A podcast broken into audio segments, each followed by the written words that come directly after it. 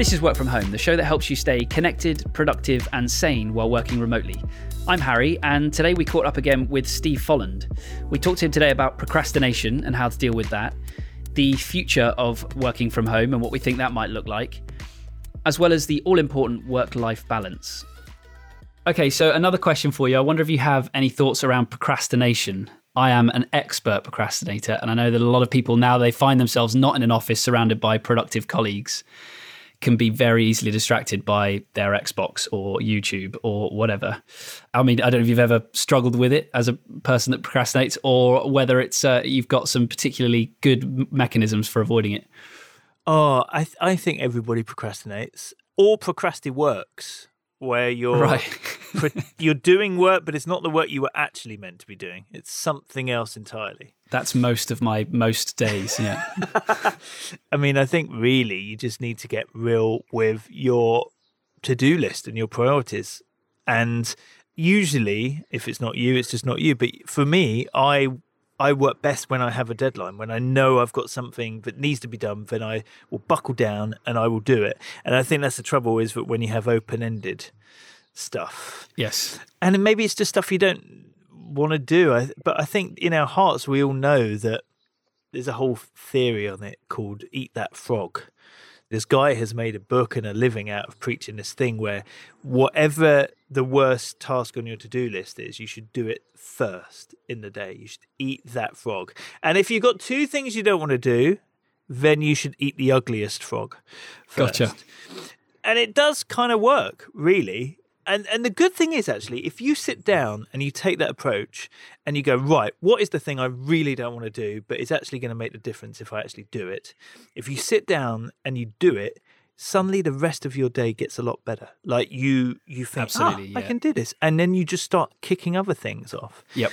so yeah you could find other things on your to-do list just to tick off to feel like you're being productive but if there's actually something you're meant to be doing then really you just have to kick yourself to do it. Yeah, there's there's no real other. You've just got to have the self discipline, really, to imagine. I guess that there's somebody looking over your shoulder, telling you that you you need to get that thing done.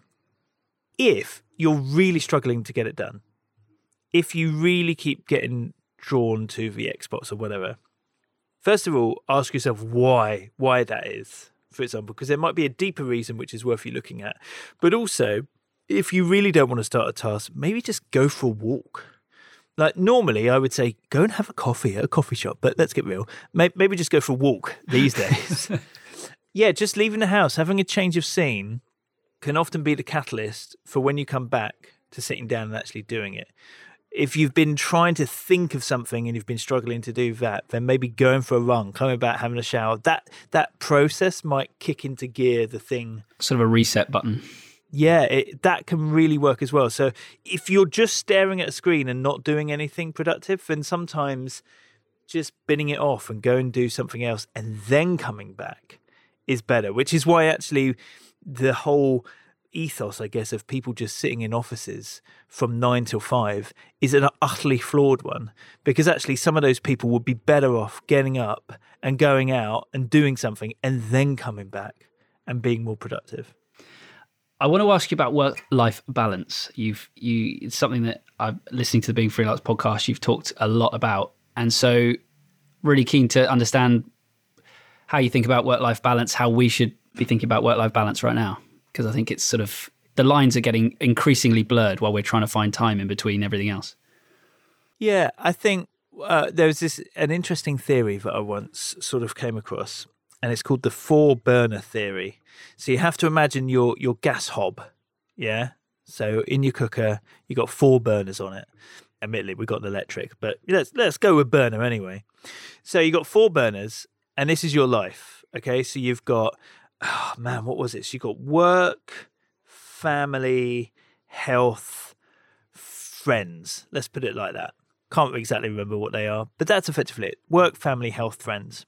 And the whole concept of this is that you can only burn two of those particularly brightly at any one time. You only have so much energy that you can give.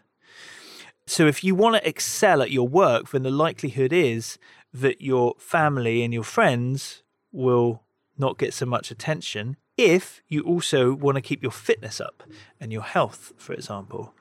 Likewise, if you want to really concentrate on being amazing at family, then your work burner is going to go down. And that's, I'm not saying that's a bad thing, but you just need to realign what success looks like to you. So the reason I find that uh, burner theory important is because you, re- you again you realize that it's not your fault that you're struggling with work life balance. It's just the fact that everybody only has a certain amount of energy. The only way around it is to outsource things, to hire people to help you with the work or to help you with the childcare or to help you. In fact, about the only thing I I think you can't outsource is health and eating, like eating healthily and doing exercise. It's pretty much the only thing you have to do yourself. You could get a personal trainer and a nutritionist if, if you were particularly in that way of mind. But that's kind of like where I find it quite helpful to start thinking about it.